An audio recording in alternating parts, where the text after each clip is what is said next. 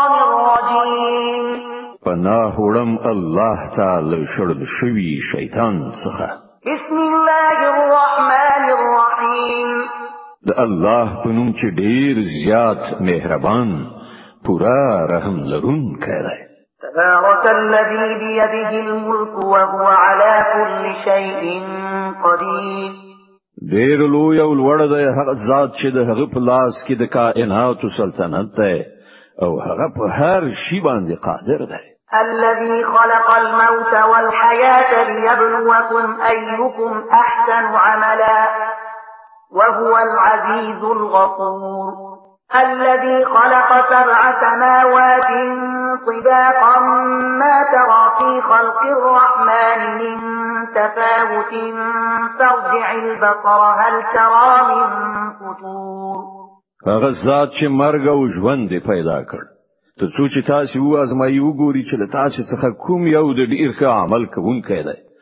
او هغه زورور هم دی او بخونکی هم هغه ذات چې لاندې باندې و اسمانونه پیدا کړل ته به د رحمان خدای په هستونه کې هیڅ راز نه اړوندی او توپیر نه مومي